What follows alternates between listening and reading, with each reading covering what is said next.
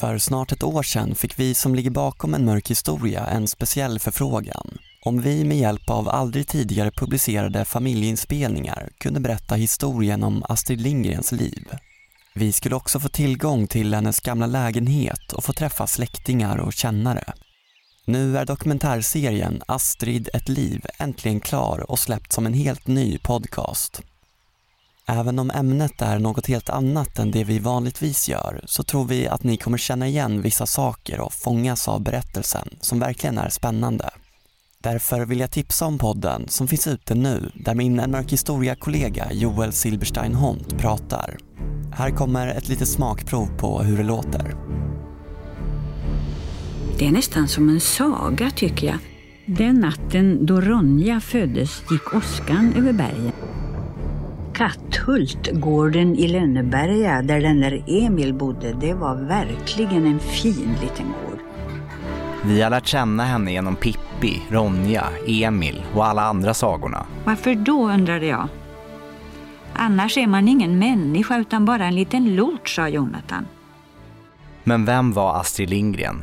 Människan som skapade dem. Och då kommer vi in i eh, sovrummet då. Man ser här på golvet utnötta spår av att hon ställde sig upp på samma ställe i 50 år. Det är verkligen hål i... Det, det är hål i golvet. I minnet. Vad allt ligger inte och slumrar där av en försvunnen barndoms doft och smak och syner och ljud. Rätt som det kan det vakna upp alltihop och kännas nästan som då. Jag har en visa som jag skriver själv.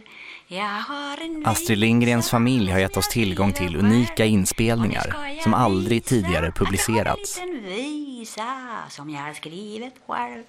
Alldelens själv. Och jag hade mitt livs värsta natt. För jag visste inte vad jag skulle ta mig till. Jag visste inte vad jag skulle göra.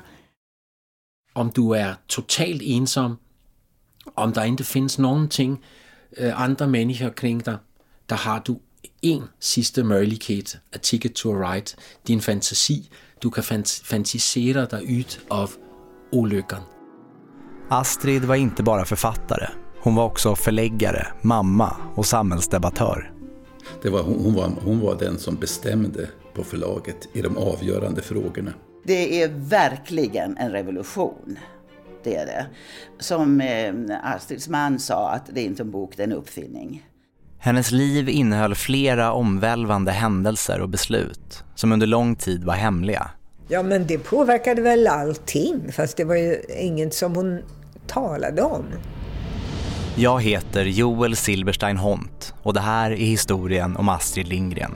Man måste tänka, sätta sig in i hur det inte känns att vara barn. För annars så blir det en massa som inte är bra för barnen. Astrid ett liv, premiär 27 november.